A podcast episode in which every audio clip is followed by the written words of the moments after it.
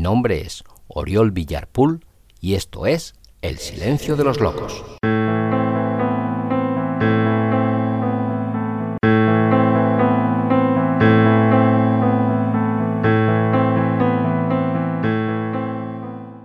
Hola, hola, hola. Sé bienvenida, sé bienvenido a un nuevo episodio de este tu podcast titulado El silencio de los locos.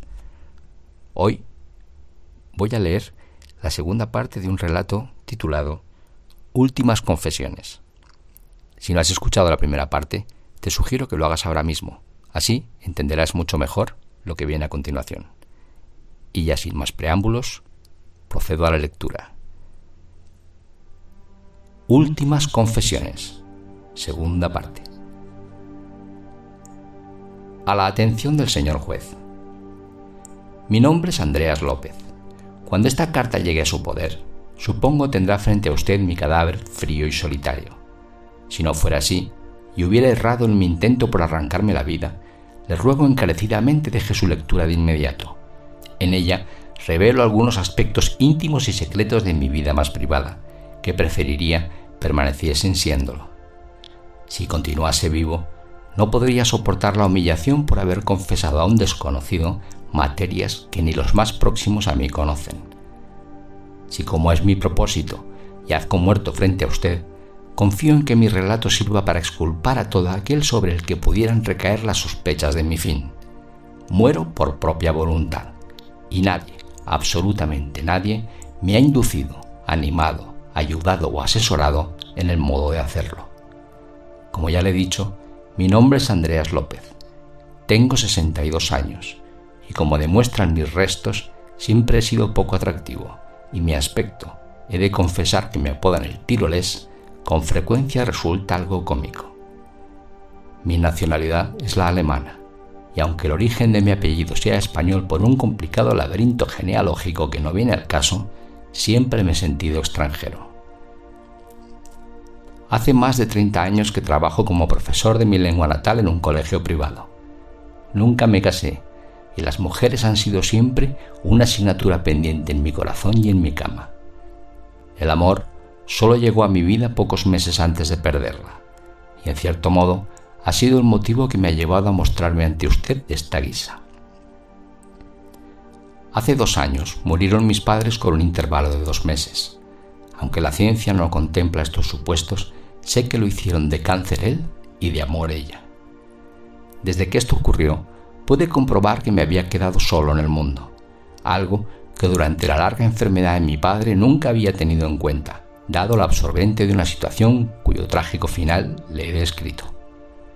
Desde aquel entonces, todos los recuerdos que habitaban en mi hogar me atormentaron con una insistencia abrumadora.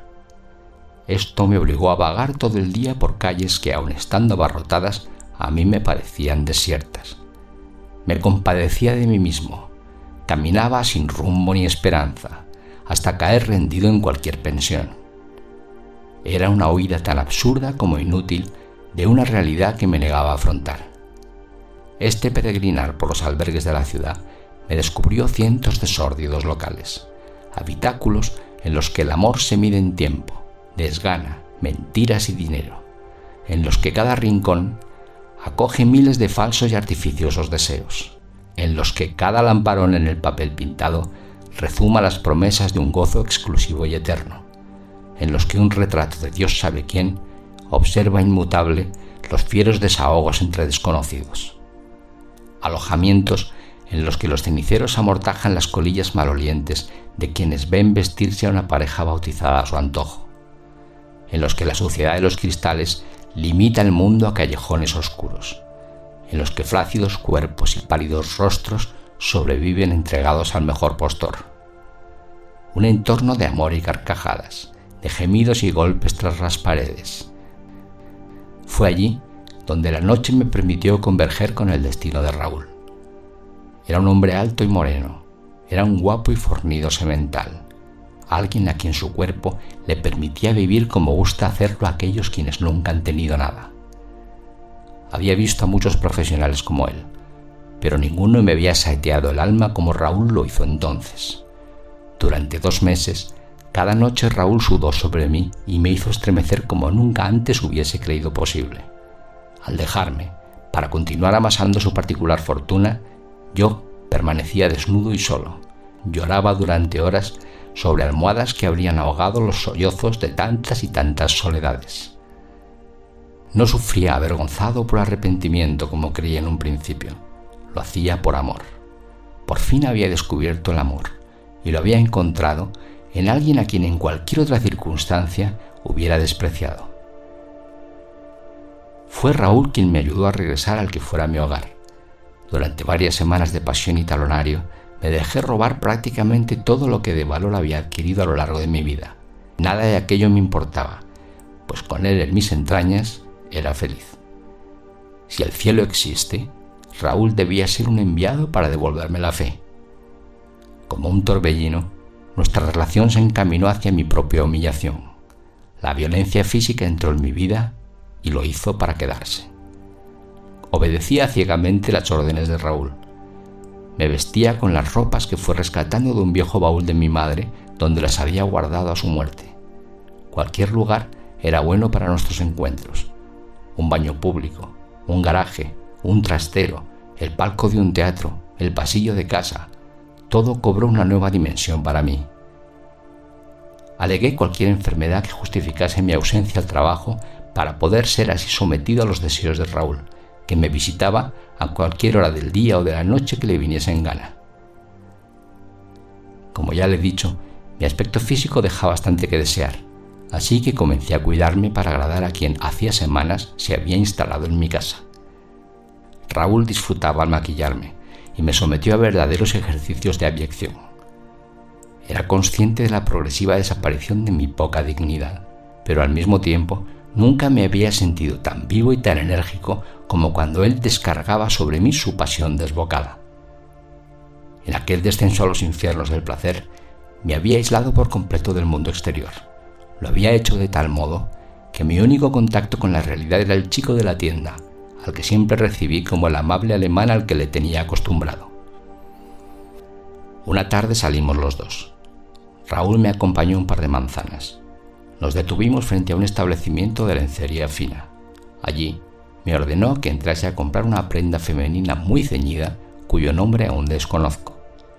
El local era un viejo comercio de toda la vida, regido por una dama de señorial aspecto y atendido por dos dependientas. En un principio Pensé en aquello como algo fácil de llevar a cabo. Así fue hasta que hablamos de tallas. En ese momento cuestioné mi presencia allí y a punto estuve de abandonar, pero la gélida mirada de Raúl desde la calle me obligó a continuar. Es para mí, señora, respondí con falsa firmeza. Sin inmutarse, con ese saber estar que dan la cuna y la experiencia, intervino la dueña. Espere un momento. Creo que tengo algo para usted en el interior. Nunca agradeceré lo suficiente a aquella mujer su tacto para conmigo. Hizo del resto algo tan sencillo como elegir una corbata. Creo que leyó en mi mirada un fondo de desesperación difícil de disimular. Raúl intentó aquella tarde, lo comprendí después, que me negase a satisfacer sus caprichos. Imagino que pretendía provocar así una discusión. Pero yo había naufragado ya hasta unos extremos tales en los que todo me parecía soportable, lógico y normal. Pasamos la noche en un antro en el que Raúl era muy conocido. Fui vejado como nunca. En aquella ocasión, mis lágrimas, por primera vez, fueron de dolor. Comprendí que sus palabras eran tan falsas como los gemidos de la desgraciada de la habitación contigua. Su violencia me hizo sangrar. El sudor y las lágrimas empaparon mis labios con una salada amargura. Al dejarme, me sentí sucio y acabado.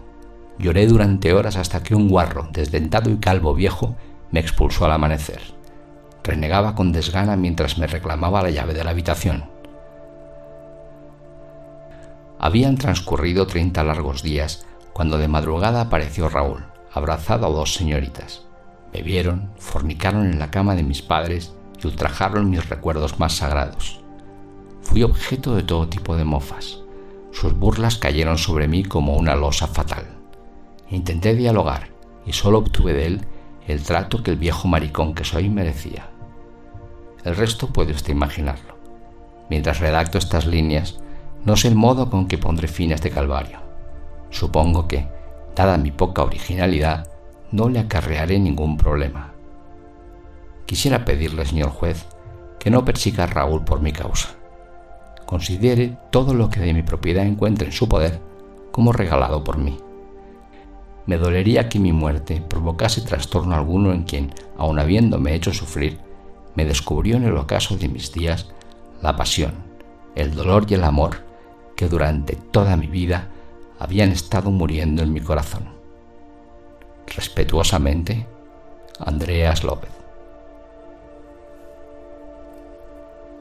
Queridas, queridos, así termina la lectura de la segunda parte del relato titulado Últimas Confesiones. Espero que os haya gustado y nos vemos muy pronto.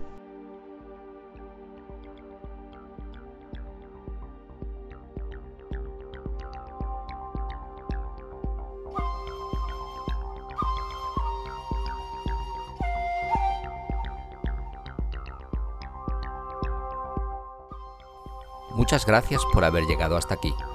Recuerda que si te apetece saber más de mí o conocer mejor lo que escribo, puedes y debes visitar mi web www.oriolvillar.es. Allí encontrarás relatos, poemas, textos teatrales, guiones de cine, artículos y muchas cosas más. Si quieres contactar conmigo, puedes hacerlo en Facebook y en Instagram. Escribe Oriol Villar Escritor y allí te estaré esperando. Si te apetece adquirir mi libro Microdolor, escribe en Google Microdolor Amazon y lo tendrás a un solo clic de ti. Si prefieres el correo electrónico, contacto arroba es tu opción.